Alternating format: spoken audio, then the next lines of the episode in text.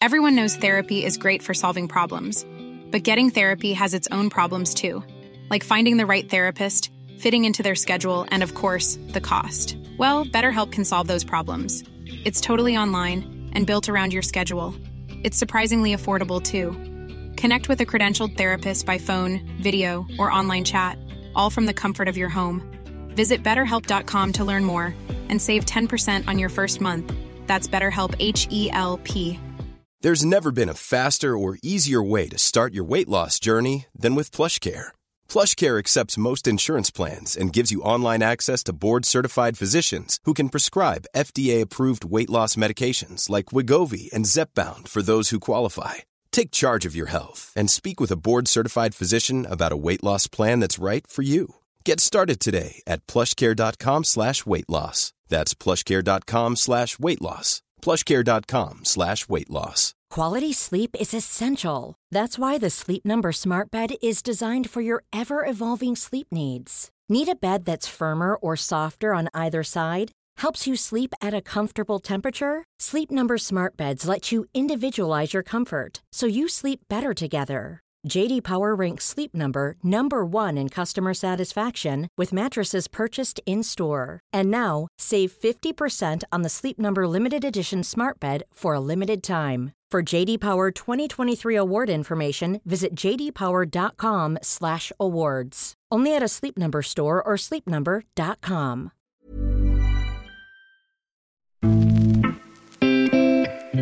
Sebastian Nanasi gör hattrick den här säsongen för Malmö FF borta mot Varberg. Än så länge så har det gått jäkligt bra. Är det det bästa MFF du har spelat i? Det är svårt att säga och jämföra, jämföra över i olika år. Eh, Jag menar, jag har spelat Champions League med Malmö också men det är klart att vi är väldigt, väldigt bra. Det är ingen som kan säga något annat.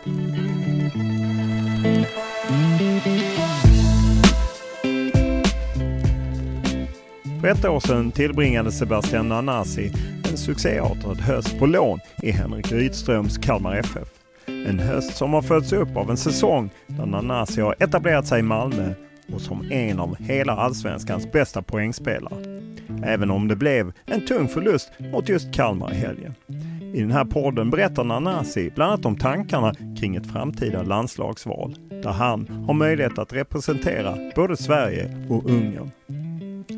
Alltså det är svårt att säga. Det är klart jag hade, hade velat spela för, för Sveriges landslag men sen, sen får man ju alltid kolla på alterna, alla alternativ. Jag kommer inte stänga någon dörr utan vi, vi får se vad som händer helt enkelt. Och vi pratar naturligtvis om 2022 där de flesta trodde att Sebastian Anasi skulle ta ytterligare kliv. Men där det tog stopp under dåvarande Malmötränaren Milos Milojevic om känslorna när han fick höra att han inte var tillräckligt bra för att spela i Malmö FF.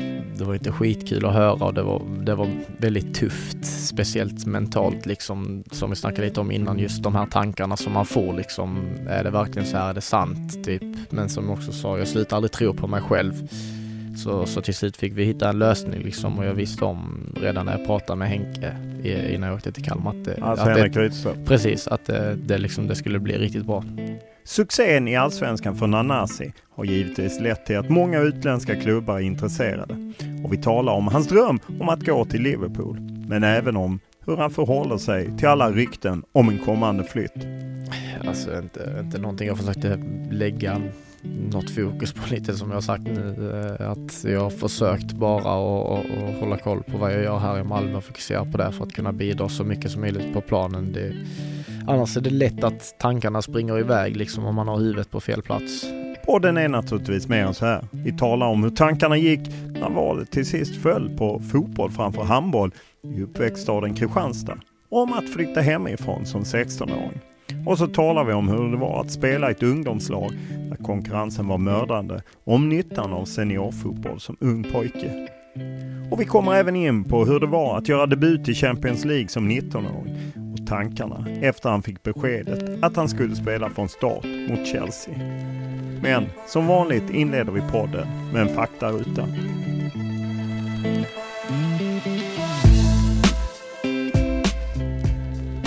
Ålder, 21, bor, i Malmö, familj, mamma, pappa, lillebror, utbildning, eh, ekonomisk linje, Lön?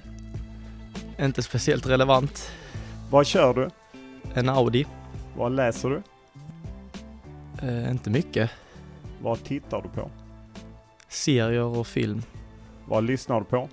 Musik, oftast amerikansk rap. Vad spelar du på? Det nya EAFC 24 nu för tiden. Eh, vilken är din favoritspelare som du har gillat att följa? Eftersom jag är en Liverpool-supporter och har varit länge så blir jag väldigt svag för Roberto Firmino. Eh, just hans spelstil diggar jag väldigt mycket. Jag tycker den påminner lite om min egen. Ja, eh, du svarar på vilket som är ditt favoritlag. Varför blev Liverpool ditt favoritlag? Eh, Det har väl gått genom familjen egentligen. Min pappa är Liverpool-supporter, alltid varit, så jag lärde mig vid tidig ålder att Liverpool var laget. Eh, vad klassar du som den största upplevelse du haft i fotbollssammanhang? Eh, jag, jag får välja, eller jag tar ett par stycken. Eh, A-landslagsdebuten i januariturnén, Champions League-debuten och även SM och cupguldet med Malmö. Vilken regel i fotboll hade du velat ändra på? Ja, det är en svår fråga. Det finns... Jag tycker reglerna är bra, inte någonting som behövs ändras, men kanske bli lite tydligare någonstans. Men inte mer än så. Vilken är den bästa tröja du bytt till dig? Paolo Dybala från Juventus, eller när han spelar Juventus då. Vem är den bästa du spelat med?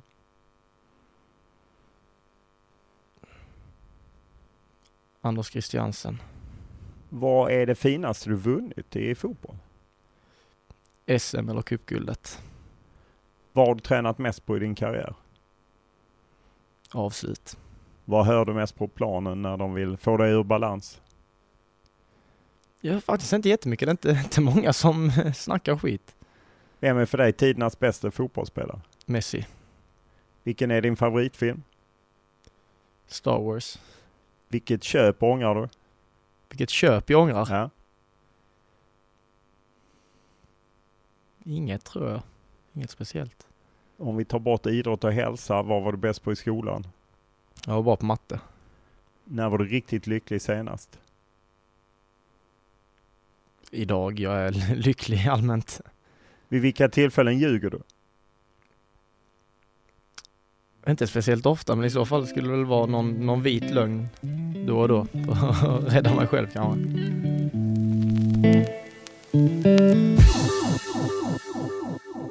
Vi befinner oss i en säsong där Malmö FF på något sätt eh, jagar lite upprättelse för fjolårssäsongen. Där du slapp åtminstone vara med på andra halvan. Hur- Hur är det att vara i en guldjakt? Nej, riktigt roligt. Alltså, det är väl det här man, man spelar fotboll för, liksom, att få vara i sådana här situationer och, och möta de bästa lagen och spela i det bästa och gå för guldet. Så det är riktigt roligt. Eh, om man ser till att ni ändå hade några tunga tapp, Christiansen med sina hjärtproblem, Hugo Larsson försvann och så. Hur, hur ser du på att ni har studsat tillbaka? Ni hade ju någon period när ni wobblade till lite. Eh, först och främst så är det klart att det, det är de, just de två spelarna du nämner är fantastiska spelare som vi tappar. Eh, sen tycker jag att vi har fått in bra spelare på alla positioner som, som på deras sätt kan ersätta och göra det lika bra så att vi kan vinna våra fotbollsmatcher. Så, så jag tycker vi har gjort ett bra jobb just på att få in alla nya i laget och få in dem på spelsättet så att, så att vi kan hamna på samma spår som vi hade i början av säsongen. Eh, om man ser utanför Malmö FF så tycker ju många att ni med resurser och den trupp ni har och att ni kan värva borde jogga hem det här SM-guldet. Hur ser du på det? Det är klart jag håller med om att vi ska vinna allsvenskan. Det har alltid varit ett mål, speciellt här i Malmö. Det är den mentaliteten vi har. Eh, sen tyvärr så är det inte så lätt som att bara jogga hem guldet. Eh, alla matcher har sitt egna liv och det finns många andra bra lag här också som är med och konkurrerar som vi ser på, på Elfsborg och Häcken som har gjort bra säsonger också. Eh, men jag håller med om att vi ska vinna guldet.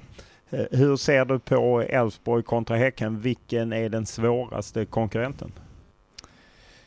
Svårt att säga. Nu har ju Häcken har ju Europa så de har många matcher nu i gruppen som de kommer att behöva spela två i veckan. Så man får se hur de reagerar på det också. Det behöver inte betyda att de kommer att spela sämre eller tappa något i allsvenskan. Det, det vet man ju aldrig. Sen har vi Elfsborg som, som eh, tuffar på och vann senast nu och, och hängde på i toppen. Så så vilket som blir svårast vet jag inte riktigt men jag tror det kommer att bli en otroligt rolig guldstrid ända, ända in i slutet. Det är ju lätt att fokusera på att ni tappat en del spelare. Det är inte alla klubbar som har en Pontus Jansson från Premier League och plockar Oliver Berg från Djurgården och så. Hur, vad betyder de värvningarna? Alltså alla värvningar egentligen som, som vi har fått in tycker jag har gjort det, gjort det riktigt bra. Så eh, alla har betytt väldigt mycket på sitt sätt. Till, Ponne till exempel kom in med sina ledaregenskaper och, och, och, kan styra och ställa och sätta krav på laget vilket gör att vi presterar bättre. Sen har vi fått in målfarliga spelare som, som Jörgensen och Oliver Berg som, som båda två kan göra både mål och assist. Eh, sen har vi även fått in eh, Lasse Berg på mitten som, som kan styra och ställa där. Så jag tycker alla som har kommit in har visat sig från en bra sida och kan hjälpa laget på många olika sätt. Hur känner man av Pontus Janssons ledaregenskaper i omklädningsrummet om det är något han inte är nöjd med? Nej men det är klart han, han, han säger ifrån liksom på ett bra sätt. Eh, och han, han liksom är sån, sån kille som sätter krav på andra. Man sätter minst lika höga krav på sig själv så det inte blir orättvist på något sätt. Eh, man är bra därför han, han pushar hela tiden på ett bra sätt så att, så att alla ska få ut sitt maximala. Eh, har det blivit någon hårtork av Jansson? Nej, inte, inte på det sättet skulle jag inte vilja påstå. Det går inte att komma ifrån Henrik Rydström som kom in här som tränare och du följer med efter att ha varit utlånad eh, till Kalmar och fått fart på, på spelet under halvåret eh, förra säsongen. Vad, vad är det som är så bra med Henrik Rydström? Men den taktiska biten tycker jag väl är otroligt bra liksom. Men även på sättet han får ut det till spelarna så att vi har en förståelse för, för allting vi gör. Så vi inte bara gör det i blindo utan för att han säger det utan allting som vi gör på planen finns det en mening med och att alla i laget förstår den biten också. Eh, var det självklart för dig att du tyckte att eh, liksom Malmö skulle ta honom och att du skulle gå tillbaka? alltså självklart och självklart. Jag förstår ju att Malmö ville ta honom för, för han gjorde väldigt bra resultat i Kalmar och, och spelade en fantastisk fotboll. Sen att det eh, lyckades klicka med att jag kom tillbaka och att även han kom var liksom ett plus för mig för jag vet vi kände varandra sedan eh, tiden i Kalmar och jag vet hur han vill spela fotboll. Eh, om du ser på ert spel, jag menar till exempel när ni spelar borta mot Hammarby, otroligt offensiv uppställning. Hur, eh, hur ser du på sån, eh, den typen av drag från eh, Rydström? Nej, nu blev det ett riktigt bra drag i den matchen. Jag tycker vi fick väldigt bra effekt eh, på det. Jag tyckte vi lyckades hålla dem mm, eh, bra till att bara ha bollen i deras backlinje, vilket gjorde att jag och Taha som eh, väldigt offensiva wings egentligen kunde ligga lite högre upp så att det inte blev att vi hamnade i, i den här femman. Och då tycker jag det funkar väldigt bra eh, med, med mig och Taha som wingback så att vi kan också vara med i offensiven och vara hotande hela tiden. Eh, vissa matcher är ni ju, spelar ni ju fantastisk fotboll och vinner och så. Sen vissa matcher kör ni ju fast. Vad är det som inte fungerar när det, ni möter Mjällby till exempel och, och får stryk gånger två? Jag tycker vi hade lite otur i andra matchen kanske, men, men vi förlorade två matcher där som vi egentligen ska vinna. Vad det beror på är svårt att säga. Det, det finns väl många olika saker egentligen. Jag tror den främsta är väl att vi blir lite bekväma vi, vi, vi tror att det ska göras av sig själv typ och så spelar vi den här halvsekunden långsammare vilket ett lag som Mjällby som kämpar väldigt mycket då hinner de stänga igen ytorna och, och då blir det otroligt tufft för oss. Går inte det att ändra under match för att man känner att nu är vi lite passiva, nu borde vi vakna till. Hur, varför funkar inte det att ändra under en match? Ja, det är också svårt att säga. Man önskar att man bara kunde ställa om direkt så och säga typ nu, nu kör vi, nu går vi ut och vinner matchen. Det är det vi försöker göra. Sen tyvärr så, så funkar ju inte alltid det, men det är liksom det vi strävar efter att hela tiden vara, vara där och vara 100% påkopplade för att kunna vinna varje match. Vad betyder konkurrensen? Nu tillhör du en av de som har spelat absolut mest, eh, men ändå vad betyder att det finns så många alternativ för Henrik Rydström att välja på? det betyder väldigt mycket just för laget som vi alltid säger så, så är det avbytarna som kommer in och avgör matchen vilket det har varit i många av matcherna också så att alla hela tiden ska vara redo och kunna komma in och avgöra. Sen, sen blir det också att det, det pushar allihopa till att försöka vara sitt bästa jag hela tiden för att man vet om, om man inte är på toppen och om man inte, om man liksom hamnar eh, om man inte är på sin bästa nivå liksom, så finns det andra som är redo att hoppa in och liksom vill ta den platsen. Så, så på det sättet så är det väldigt, väldigt bra. Du hade ju ett eh, tungt 2022 i Malmö så länge du var kvar och sen gick det ju bra i Kalmar och sen när du kom tillbaka. Hur kände du för, för att komma tillbaka hit till Malmö? Var, var, var det en revanschkänsla eller hur, hur eh, gick du in i den här säsongen? Jag skulle inte riktigt vilja säga revansch så, alltså det var klart, jag hade ju lite att bevisa för Malmö. Sen samtidigt så vet jag liksom vilken fotbollsspelare jag är hela tiden och aldrig tvekat på liksom att jag, jag inte var tillräckligt bra eller att jag inte höll tillräckligt hög nivå. Nu blev det som det blev liksom men, men när jag kom tillbaka till Malmö så var jag bara riktigt, riktigt taggad på att gå in i säsong och, och liksom vinna guldet. Var kommer den tron på sig själv ifrån? Men det är väl någonting jag alltid har haft egentligen. Ända sedan jag varit liten så var jag liksom alltid trött på det jag gör och alltid, alltid brunnit för det liksom. Eh, jag vet inte, jag har sagt det någon gång innan liksom, om inte jag tror på mig själv, vem ska tro på mig egentligen? Men det, finns det aldrig något tvivel ändå när det går lite tyngre och man kanske inte spelar? Det, du har inte ens något tvivel i bakhuvudet då? Det är klart man får, man får ju, man har inte alltid de bästa tankarna i huvudet liksom när det går dåligt eller när det går ett par matcher liksom utan att man åstadkommer jättemycket men, men det liksom handlar om att bara lägga dem åt sidan och liksom bara, ja som jag säger, tro på en själv och liksom veta vad man har gjort och vad man kan göra och liksom försöka hitta tillbaks till det. Hur är det nu när du tittar tillbaka på vad du har gjort eh, denna säsongen med nästan tvåsiffrigt antal mål och liksom poängmässigt otroligt, eh, en otrolig leverans? Det är klart, jag, än så länge så, så är jag nöjd med hur säsongen har varit och hur den har sett ut men sen, sen så ska jag försöka inte liksom bli bekväm eller känna att någonting är klart för vi har sex otroligt viktiga matcher kvar som du sa innan vi har en guldstrid där vi måste gå ut och fightas och, och som vi vill vinna. Eh, var, om du skulle peka på någonting eller några grejer som har gjort att det, det har lossnat för dig jämfört med eh, 2022 i, i Malmö. Vad, vad är det viktigaste som har hänt? Jag har väl blivit en mer mogen eh, fotbollsspelare. Man brukar väl säga att jag var lite junioraktig. Eh. Vad är det konkret för oss som inte spelar? Ja men det är lite där beslutsfattandet och allting. När, när ska man gå framåt? När ska man gå, när ska man gå tillbaka och bara hålla i bollen? Eh, eller liksom hur mycket tid har man på sig innan man ska skjuta in bollen i mål? Och allt det där, just att allting där har blivit mycket bättre, mycket skarpare. Till att komma till avslut mycket snabbare eh, beror, det är en av anledningarna till att jag har gjort fler mål i år än vad jag har gjort innan. Och detta är liksom sådana grejer som för varje dag, kanske man inte blir bättre varje dag på det, men sakta men säkert så går det uppåt hela tiden om man gör rätt grejer. Eh, hur mycket handlar om att du har kanske lagt på lite mer vikt, tränat annorlunda eller något sånt? Finns det sådana faktorer också?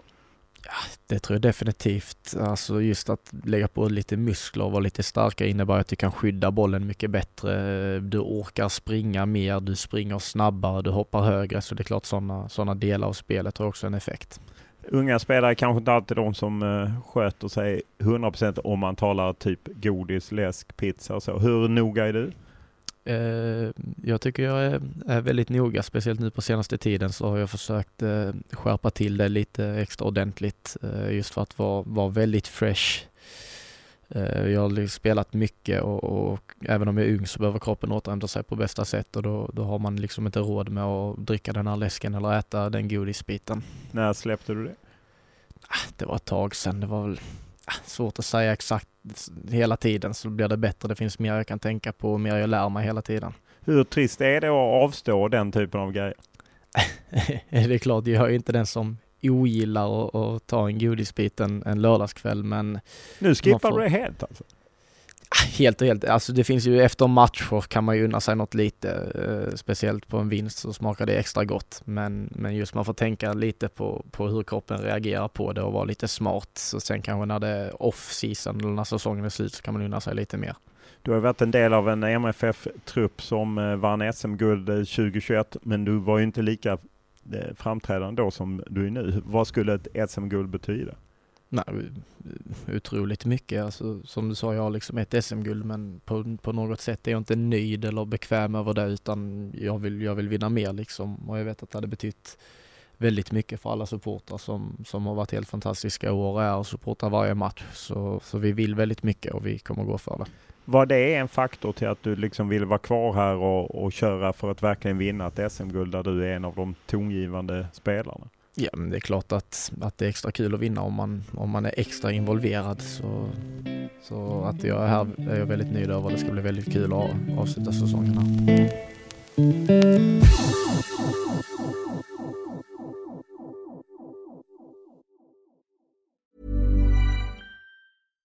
Hi, I'm Daniel, founder of Pretty Litter. Cats and cat owners deserve better than any old-fashioned litter. That's why I teamed up with scientists and veterinarians to create Pretty Litter. Its innovative crystal formula has superior odor control and weighs up to 80% less than clay litter. Pretty Litter even monitors health by changing colors to help detect early signs of potential illness. It's the world's smartest kitty litter. Go to prettylitter.com and use code ACAST for 20% off your first order and a free cat toy. Terms and conditions apply. See site for details. Cool fact a crocodile can't stick out its tongue. Also, you can get health insurance for a month or just under a year in some states. United Healthcare short term insurance plans, underwritten by Golden Rule Insurance Company, offer flexible, budget friendly coverage for you. Learn more at uh1.com. Burrow's Furniture is built for the way you live. From ensuring easy assembly and disassembly to honoring highly requested new colors for their award winning seating, they always have their customers in mind. Their modular seating is made out of durable materials to last and grow with you. And with Burrow, you always get fast, free shipping. Get up to 60% off during Burrow's Memorial Day sale at burrow.com slash ACAST. That's burrow.com slash ACAST. burrow.com slash ACAST.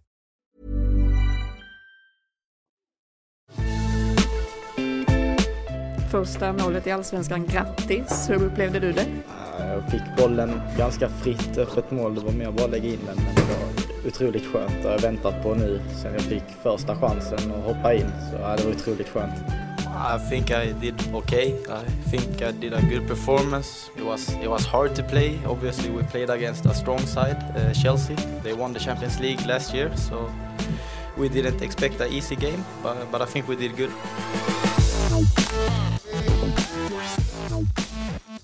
Du eh, slog ju igenom 2021 där de, det var ändå fascinerande att du förlängde ditt kontrakt två gånger. Det säger ju ändå lite om eh, eh din snabba frammarsch. Hur, hur, hur, var det att liksom förlänga kontraktet två gånger efter debut och Champions League och allt? Ja, det är klart det, det, betyder väldigt mycket.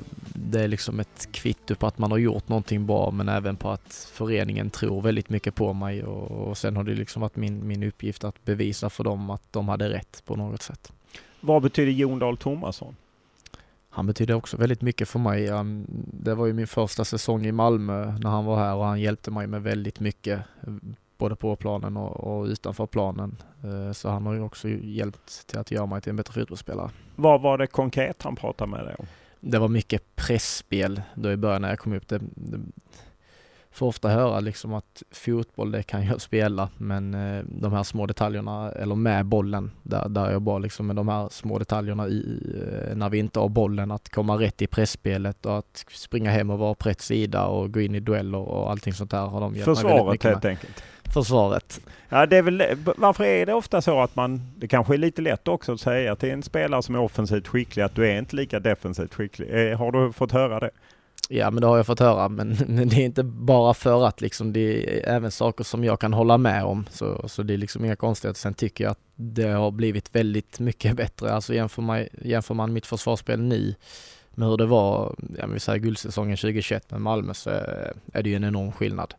Hur, hur var det att, att ta kliv här? Du hade ju varit utlånad i Varberg så du hade ju debuterat i Allsvenskan men ändå, hur var det att ta kliv här och debutera i kuppen, Allsvenskan, till och med Champions League, jag menar Juventus och Chelsea. Hur, hur var känslan där? Nej, otrolig. Eh, det är helt klart skillnad på, på att få spela här inne på stadion eh, än att få liksom göra min debut eh, i Varberg. Sen hade det betydde otroligt mycket och då gav ju väldigt mycket självförtroende också. Fanns det någon eh, tvekan när du skulle starta en Champions League-match mot ett storlag fyllt av stjärnor på andra sidan? ja, när jag fick höra det första gången så blev, jag hade ingen aning. Jag trodde ju inte på det först nästan. Eh, så, så man blev väl lite halvnervös men, men sen i slutändan så är det alltid när man går ut på planen liksom så, så är det bara en helt fantastisk känsla när man står där i spelargången sen tågar in till Champions League-hymnen och ser vilka spelare, spelare du antagligen mest sett på TV tidigare, kanske mot Liverpool eller andra lag. Men hur, hur, är, hur är det? Tittar man lite extra eller försöker man strunta i den delen? Det är klart man, man ser väl vilka som startar först men sen det är inte riktigt så. Det är fortfarande motståndare. Det är precis som en match i Allsvenskan och, och du ska ju försöka vinna matchen även om det kanske inte alltid är så lätt mot just typ Chelsea och Juventus. Så, så när väl matchen drar igång liksom så är det inget man kan springa runt och fokusera på liksom, utan då handlar det bara om att och liksom göra allting för att vinna matchen. Hur fick du reda på att du skulle starta? Var det på en matchgenomgång eller blev du briefad i förväg? Du kommer starta eller hur gick det till? Ja, Jon han, han kom till mig faktiskt dag, dagen innan match så, så jag hade koll på det över natten också. Vad sa han då? Han kom till mig och sa bara Sebbe, you will start tomorrow. Jag bara, ja okej. Okay. så, så det var inte mycket mer än så egentligen. Men det var väldigt kul att få det beskedet. Hur sov du den natten? Ja, bra faktiskt. Alltså, samtidigt som man var lite nervös så var man ju även sjukt taggad. Liksom. Det skulle bli min första Champions League-start. Liksom. Få gå ut och höra just Champions League-hymnen från start. Liksom. Otrolig känsla. Eh, efter all den här framgången 2021, vad hände 2022? När det tog stopp? Ja, jag vet inte riktigt. Jag hade ju väldigt höga förväntningar på den säsongen. Det kändes liksom som det skulle bli en riktig kanonsäsong. Sen, sen blev det inte riktigt så. Ja, kuppen började bra. Eh, vi gick hela vägen till final. Jag var involverad, jag fick spela. Gjorde något mål och, och någon assist liksom. Sen, sen kom allsvenskan och så blev det mindre och mindre och sen var jag utanför truppen. Um, och sen, sen liksom pratade jag med Milos som var tränare då och det var liksom att jag jag höll inte nivån, han tyckte inte jag var tillräckligt bra eh, för att spela i Malmö och då sa jag då får jag titta på något annat liksom och så kom Kalmar som ett alternativ och sen blev det ju väldigt bra till slut. Hur är resan i ditt inre från att gå från Sebbe you will start tomorrow i Champions League till att du inte ni, håller inte nivån för Malmö FF på ett drygt halvår kanske? Nej, det är klart det var, det var inte skitkul att höra och det var, det var väldigt tufft, speciellt mentalt liksom, som vi snackade lite om innan, just de här tankarna som man får liksom, är det verkligen så här, är det sant, typ. Men som jag också sa, jag slutar aldrig tro på mig själv.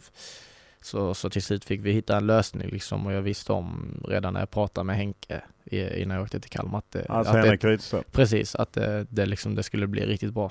Vem vände du dig till när Milos ja, lite stängde dörren till spel under hans ledning?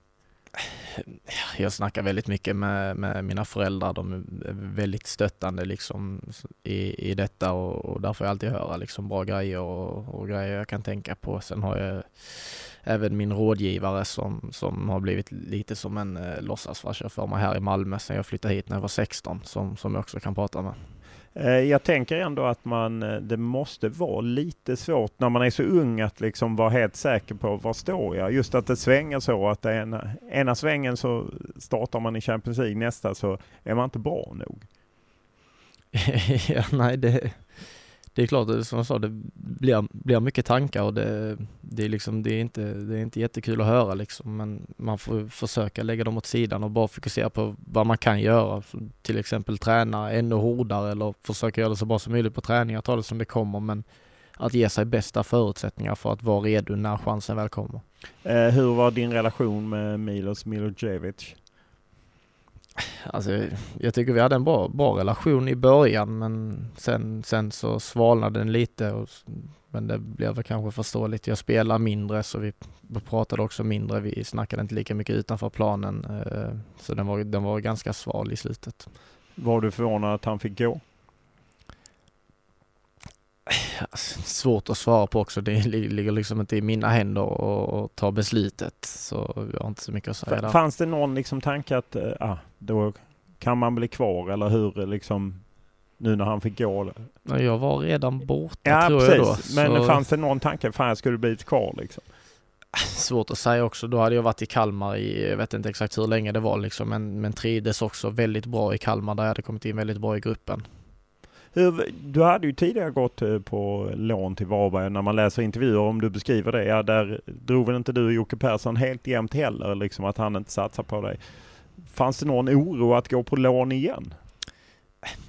Alltså både och, det är klart man hade den tanken i huvudet hur, hur det blev i Varberg men sen också så, så var detta ett och ett halvt år senare och som jag sa innan så har jag blivit mycket mer mogen som, som person men även som fotbollsspelare och jag var helt säker på att detta lånet skulle gå mycket bättre.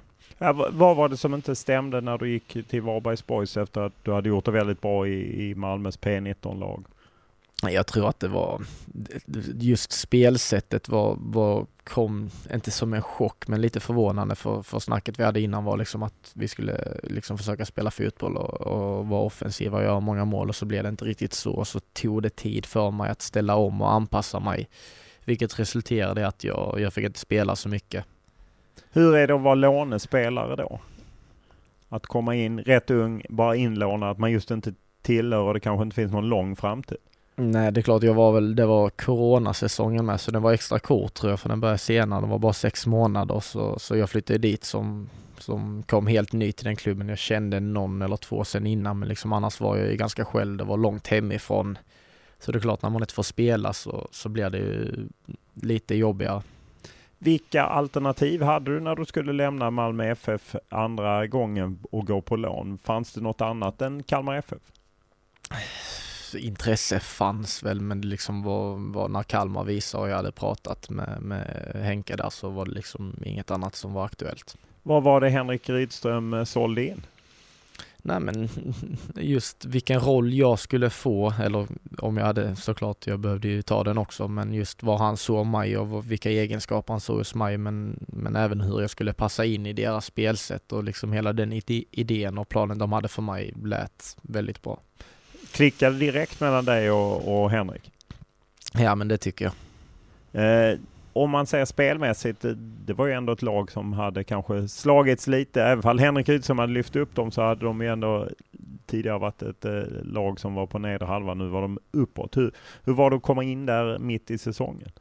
Nej, det var, det var kul att komma in där så jag kände direkt att jag kunde komma in och liksom bidra med någonting så, så att vi skulle kunna vinna fler matcher och den känslan är, är väldigt skön att ha. Att också att man, man känner sig uppskattad liksom. Eh, man känner att man har, man har sin plats liksom, så det var väldigt roligt. En som nu är här, Oliver Berg, eh, var ju i Kalmar då. Upplevde du att eh, det funkade mellan er redan där? Ja men det tycker jag. Vi, vi hittar varandra väldigt bra på planen. Vi, vi hade några assist till varandra också tror jag, så, så det kändes som vi skapade en väldigt bra relation. Hur är känslan när man går från att vara ifrågasatt, här platsar du inte till att komma till en klubb där det plötsligt funkar, det blir mål, det blir assist? Ja, lite det jag sa, den känslan är liksom väldigt skön att ha med sig och det bygger, liksom, bygger också upp självförtroendet hela tiden och jag tror många fotbollsspelare kan säga att när självförtroendet är som bäst liksom, då flyter allting bara på.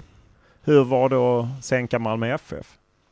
Det var, det var väldigt mixade känslor. Ehm, det var en väldigt viktig vinst för oss eh, vid den tiden, men den hade också varit väldigt viktig för Malmö. Så det är klart, när jag är Kalmar, eller när jag var i Kalmar så gav jag liksom allting för, för att vara där och för att vinna. Sen ja, att vi slog Malmö var liksom väldigt mixat, för det är klart att mitt hjärta har alltid liksom varit hos Malmö. Du firade inte målet? Nej, jag försökte att vara så, så respektfull som möjligt liksom för, för Malmös skull. Hur landar det i Kalmars omklädningsrum eller tycker alla att det är okej? Okay? Nej men det var liksom någon som frågade varför firar, varför firar du inte sa, sa jag men kom igen nu jag får, får visa li, lite respekt liksom. Ja ja men det, det är lugnt liksom för de vet om att jag var inte så att jag bara gick på 90% under matchen för att jag ville ha respekt utan jag gav allting liksom under matchen och sen, sen var det skönt att vi vann även om det var som jag sa mixade känslor. Hade du kontakt med en del av eh, dina gamla Malmö-kompisar under den tiden som ju hade en väldigt tung höst? Ja men inte lite med, med några stycken liksom. Så det var, ja, det var väldigt synd att få liksom sitta från Kalmar och se att det inte riktigt lossnade eller klickade för Malmö det året. Du är ju från Kristianstad och eh, min bild är att talanger därifrån ska spela handboll. Har du spelat handboll? Jag har faktiskt spelat handboll. Då kanske man kan tänka sig att jag spelade i IFK, men jag gjorde ju faktiskt IFK aldrig Kristianstad. det. Ja, nej, men jag gjorde inte det. Jag spelade i Kristianstads handbollsklubb. KHK, det är väl egentligen en damförening, men jag tror vi hade ett 01 och 02 lag. Varför fastnade du inte för handboll? Eh, jag fick ju ta ett beslut här mellan, eh, mellan när jag skulle satsa på en sport och det var ju mellan handboll och fotboll och mm, jag har alltid känt liksom att jag varit bättre på fotboll så det var därför jag valde. För eh, annars känns ju Kristianstad som en lite fotbollsmässig öken. Ja, det är väl en, jag tycker det börjar bli bättre och bättre intresset för, för fotbollen där. Jag hoppas att det kan höjas ännu mer. Eh, förhoppningsvis så kan Kristianstad även ta steget upp i ettan igen. Eh, sen när det sker, det får vi se. Det blir nog inte i år, men jag hoppas. Eh, följer du Kristianstad fortfarande? Ja, jag följer alla matcher jag kan se, försöker jag se och, och har de en hemmamatch som passar så försöker jag även åka dit och kolla. För du är väl från Nosaby och spelade i en annan lite mindre klubb, men du ser Kristianstad FC som din moderklubb? Eller? Nej, jag har aldrig spelat i Nosaby. Du har, nej, men du är från jag, Nosaby? Men, eh, ja, men Nosaby är väl, man kan väl inte riktigt vara från Nosaby. Nej, okej, okay, det trodde jag. Jag trodde det var en, en del av uh, utanför nej, Kristianstad. Nej, jag är från, jag är från, jag kanske är född i Nosaby, men jag är från uh, Kristianstad och har bott i, i Kristianstad i nästan hela mitt liv. Ah, okej. Okay. Så att, eh, men du var i en mindre klubb, Viby eller? Viby var jag i, jag vet inte exakt hur länge, det var väl något år kanske. Sen blev det Kristianstad Boys innan de slogs ihop med KFF som blev KFC till slut och där spelade jag tills jag hamnade i Malmö. Eh, har du hållit på med innebandy? Jag vet ju att din pappa är, var storstjärna i Ungern. Ja. I BBM om inte ja. jag har, arkivet är fel. Nej, det har, det har du rätt i. Jag får fortfarande höra hur, hur många mål han sprutade in där sa han och så snackade Det var BVM? Ja, det brukar jag med säga. Så snackar han om alla, alla VM-landskamper han har haft då också. Så han, han är fortfarande bättre än mig där, trycker han på. Men jag spelade innebandy också lite när jag var yngre i kan det ha varit, två, tre år kanske. Vad var det som gjorde att du, att fotbollen blev nummer ett? Ja, lite som jag sa innan, liksom, jag har alltid känt mig liksom som en bättre fotbollsspelare. Alltså jag var bättre på den sporten och, och sen har jag alltid jag tycker det är roligare att kolla på fotboll än vad det är på handboll och, och innebandy. Så jag har alltid liksom sett upp till fotbollsspelare och då gjorde det valet lite lättare. Du eh, får ju debutera väldigt tidigt i eh, division 1 södra med Kristianstad. Hur var det att spela seniorfotboll i, i så unga år?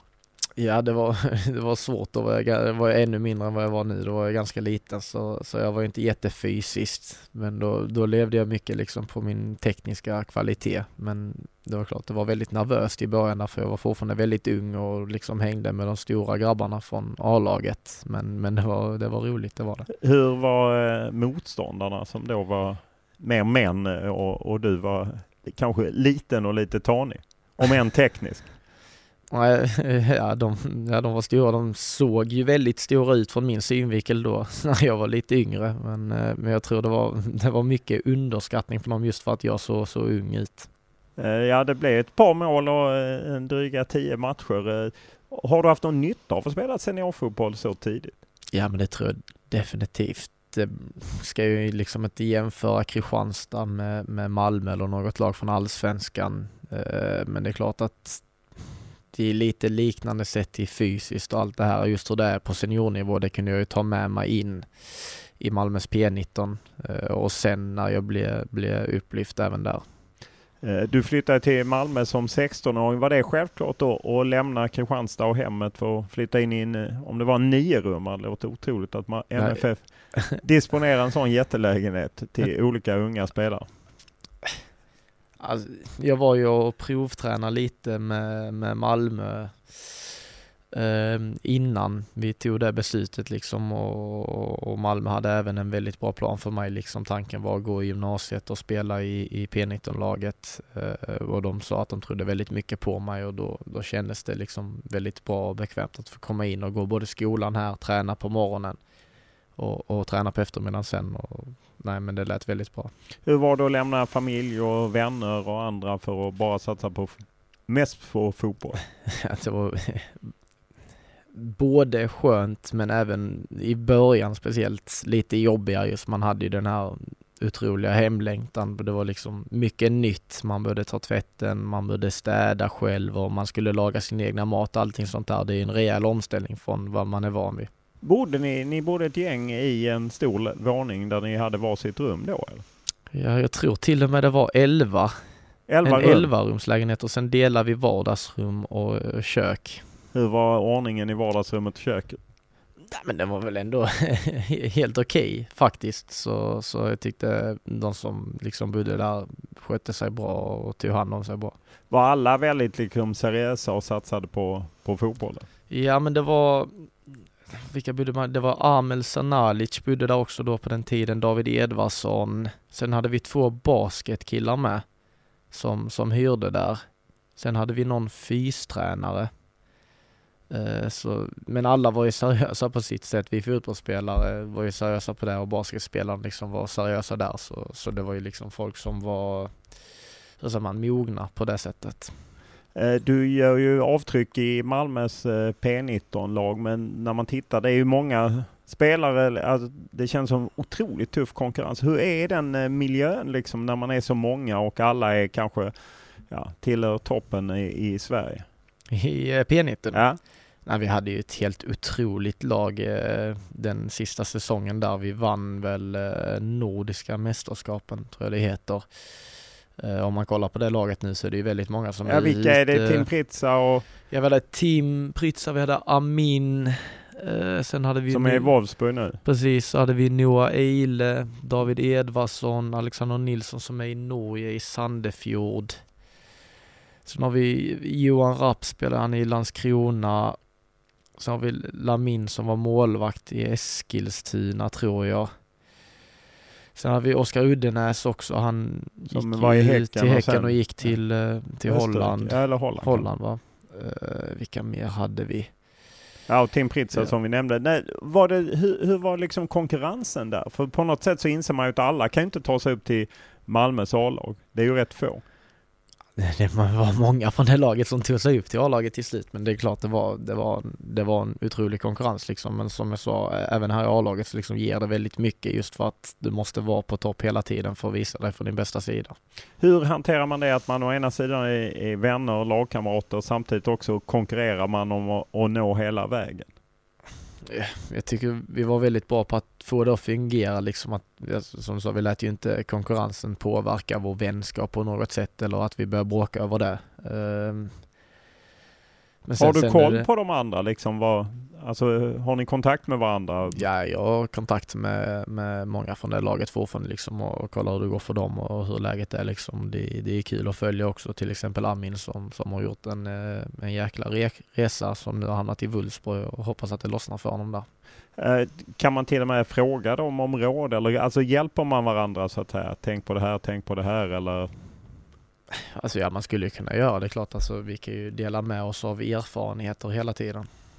Jag läste att eh, du var med din pappa gärna på eh, Malmö FF Champions League. Han jobbar på Intersport, hade tillgång till någon, några biljetter eller något sånt. Vad, vad betyder det att du var här och såg dem Max Rosenberg och de andra när de spelade i Champions League.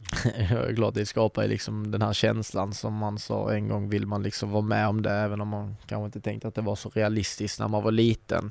Eh, men jag liksom, det var också så jag lärde mig att gilla Malmö, liksom alltid varit en Malmö-supporter just för att jag har fått vara här och fått kolla på dessa matcherna. Eh, när du tittar mot ståplats, vad, eh, vad betyder de? otroligt mycket liksom. Den, den är väl fylld varje hemmamatch. Det är nästan hela stadion, alltid. Eh, och så tycker jag att vi har haft väldigt bra borta eh, supportrar i år också. Jag tycker vi, vi fyller nästan borta sektionerna och, och det låter och det sjungs och det känns väldigt bra att de är bakom vår rygg hela tiden. Det ger oss den extra procenten. Ja, för att eh, många pratar om vilken otrolig betydelse supportrar har. Så vad, vad betyder det konkret? Vad, vad, vad är det du vad är den extra procenten? Vad ger det dig? Ja, men det är, alltså, till exempel om, om man ligger under, typ som ett BP och vi har 1-1 liksom och, och, så blåser domaren i pipan och det är mål och så är man på väg tillbaka liksom så bara hör man trycket som skapas liksom av att supportrarna sjunger och det är liksom, det är nästan som man får gåshud mitt under matchen men liksom man blir man blir bara taggad, man får, får en, en jäkla massa energi liksom och man vill bara gå upp och göra ett till. Du har ju spelat i U17-landslag, U19-landslag, även nu U21-landslag. Men eh, du satt på bänken, fick hoppa in nu mot Nordmakedonien. Vilken smäll! Jag menar alla de stjärnorna, hur, hur förklarar man det? jag tror inte det var ett jättelätt beslut för, för eh, Daniel att, att ta då liksom. Och, och hans, Daniel Bäckström, ja, förbundskapten. Precis, eh, för ja, även konkurrensen där är ju helt galen liksom. De spelare som, alla som var med liksom, som spelar, eh, jag vet inte om man kan säga reguljärt. I ja, sitt, regelbundet. Regelbundet tack, i, i sina klubblag liksom vissa spelare är med i en toppstrid här i, i allsvenskan och vissa är, är ute i Europa och gör det bra där. Så, så jag kan bara tänka mig hur svårt det var för honom att ta ut det laget. Eh, hur tar man, man ser konkurrensen, du får besked, eh, du sitter på bänken, hur landar det? Det är klart man är alltid besviken när man inte får spela. Eh, det är liksom det man vill. Man vill kunna vara på planen och, och bidra och kunna hjälpa laget. Men, men sen om det inte blir så så får man göra det bästa utifrån den situationen och kunna påverka när man kommer in eller om man kommer in. Men även pusha från sidan. Eh, finns en risk, många av er är offensivt skickliga, skickliga men individualister kanske. Är ni för mycket liksom, fokus på er egna prestation snarare än laget? Att man, det är där man hittar att man förlorar hemma mot Nordmakedonien? Det tror jag inte. Alltså, det är klart, det, vi har inte jättelång tid på oss just att få ihop hela laget på samma spår. Vi hade väl fyra, tre eller fyra träningar innan matchen. Men jag, tycker, jag, tycker, jag tror inte det är där vi förlorar matchen. Eh, varför vi förlorar är svårt att säga. Det får vi liksom analysera. Men det är klart att det är en match vi ska vinna och det var vi besvikna över. I faktarutan nämnde du eh, debuten för A-landslaget i, i Portugal där du var en av flera unga spelare som, som gjorde avtryck. Eh, hur var det att, att få debutera i, även fall det var så att säga de ja. nordiska spelarna, men ändå? Nej, det var klart det var en stolthet och, och ära liksom att få, få vara med där och gå ut och spela en match liksom och få känna lite på, på hur det är där ute också. Hugo Larsson var ju med i juni i landslaget, spelade en träningsmatch med det riktiga landslaget. Hur långt är du från det riktiga som du ser det? Som jag ser det, det jag tänkte säga det får du, får du fråga någon annan men eh, jag vet inte riktigt, det är inte någonting jag har sprungit runt och tänkt på egentligen. Jag försöker ha mitt fulla fokus här på Malmö nu som jag sa innan, vi har otroligt viktiga matcher kvar och eh, känner liksom inte att vi, eh, jag har råd att gå och springa runt och tänka på allt annat utan liksom försöka hålla mitt fokus hundra här nu. Jag gissar att du ändå sett A-landslaget som ser ut att missa EM. Hur, hur ser du på det? Ja, det är klart det är tråkigt. Eh, jag vet inte om det, om det är spikat än. Jag hoppas att de på något sätt kan lösa det i så fall. Eh, det är klart det är tråkigt. Jag tycker att Sverige eh, ska kunna vara, i, vara med i EM, så det är synd. Du har ju en pappa som är från Ungern. Det har ju poppat upp ibland om Ungern. Har du hört något från det ungerska förbundet? Nej, inget, inget speciellt så det är ju väldigt vanligt idag, jag menar den globaliserade värld vi lever i, att man kan, man har rötter i flera olika länder. Hur ser du på att kunna välja landslag? Eller är det inget val för dig? Är det Sverige oavsett? Alltså, jag har ju inte fått göra det valet än för jag har liksom inte fått någonting från, från någon av hållen liksom. Så, så det är inget jag har tänkt på. Sen Sen när det blir dags eller om det blir dags, det, liksom, det får vi se. Men det har jag sagt att det, det tar jag alltid då liksom. Ingenting som jag tänker på nu. Men det är inte så att du känner att jag har representerat Sverige, de här nivåerna, det är Sverige som gäller? Alltså det är svårt att säga. Det är klart jag hade, hade velat spela för, för Sveriges landslag men sen, sen får man ju alltid kolla på alterna alla alternativ. Jag kommer inte stänga någon dörr utan vi, vi får se vad som händer helt enkelt. Eh, I somras så, med tanke på att det går så bra, så följer ju alla de här uppgifterna klubbar som är intresserade och Daniel Andersson sa ju till oss eh, på Fotbollskanalen att det var stort intresse. Hur inspelad var du på intresset? Alltså inte, inte någonting jag försökte lägga något fokus på lite som jag sagt nu. Eh, att jag har försökt bara att hålla koll på vad jag gör här i Malmö och fokusera på det för att kunna bidra så mycket som möjligt på planen. Det, annars är det lätt att tankarna springer iväg liksom om man har huvudet på fel plats. Eh, eh om man ser till din kollega Hugo Larsson som ju gjorde på något sätt en äh, stort intresse men ändå gjorde en kontrollerad flytt. Han var nere och träffade Eintracht Frankfurt liksom någon månad innan och så. Är det det man vill få till? Någon där man hittar att det här verkar helt klockrent? Ja såklart, alltså sett till, till Hugos flytt så, så som det sägs så är den väldigt kontrollerad ut och jag tror det var ett väldigt, väldigt bra steg för honom. Mm, där, där de förmodligen kommer att tro väldigt mycket på honom, klubben, och han kommer få sina chanser, vilket han har fått. Jag tycker han har gjort det bra. Så sett till det än så länge så har det sett ut som en väldigt bra flytt och det är någonting, om, om det kommer hända liksom att jag flyttar så är det någonting jag också hade velat ha liksom ett, någonting som varit bra för mig där, där det finns en bra plan liksom. Eh, med tanke på att du håller på Liverpool så gissar jag att drömmen är att springa in på Anfield. Men det är kanske inget rimligt första steg, eller? Eh, nej, det tror jag inte. Eh, det är ett väldigt stort steg att ta i så fall. Men det är klart, en, en dag hade jag velat spela på, på Anfield framför, framför Liverpools supportrar. Sen om den kommer eller när den kommer, det får vi se. Vad skulle vara ett rimligt steg i, i liganivå? Eller är det Bundesligan, bra klubb i Bundesliga, eller är det Nederländerna som Amin Sarr, eller? Svårt att säga också liksom. Det är sånt jag försöker tänka på när det väl är dags liksom. Nu är det ingenting jag har funderat jättemycket över. Sen finns det säkert hur många bra steg som helst men det är någonting man får ta när det kommer på tal. Eh, om man tänker sig att eh, ja, ett SM-guld, vinna det, eh, där du är en tongivande spelare. Känner du att du vill vara kvar i Malmö och spela i Europa när de ska förhoppningsvis studsa tillbaka till Europa nästa höst? Eller känner du att det är lagom att kliva ut?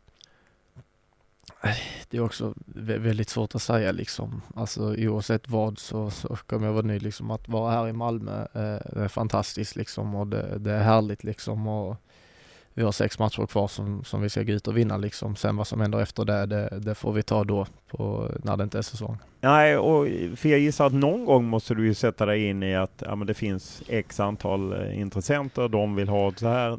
När blir det? Ja det blir inte nu i alla fall. Nej, det har jag innan, innan, innan dessa sex matcherna men, men sen efter det om det finns intresse så får man ju ta hänsyn till det liksom. Men det som sagt det kommer efter. Hur viktigt är det att det liksom, någon slant trillar ju ner till Kristianstad och så, hur, hur viktigt är det att på något sätt på det sättet ge tillbaka lite? Nej, det är klart att om, om man skulle bli såld så vill man ju bli såld för så mycket som möjligt. Det är väl ganska rimligt. Eh, jag vet att eh, Kristianstad säkert får någonting och sen vill man ju ge tillbaka till Malmö på det sättet också, så det hade varit härligt. Stort tack för att du ställde upp. Tack själv, det var trevligt.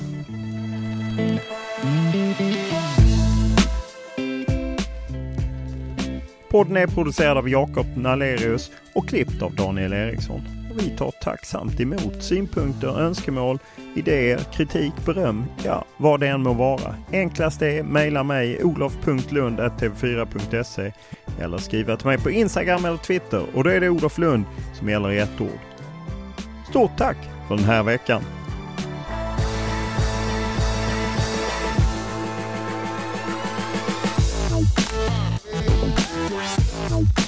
Bye.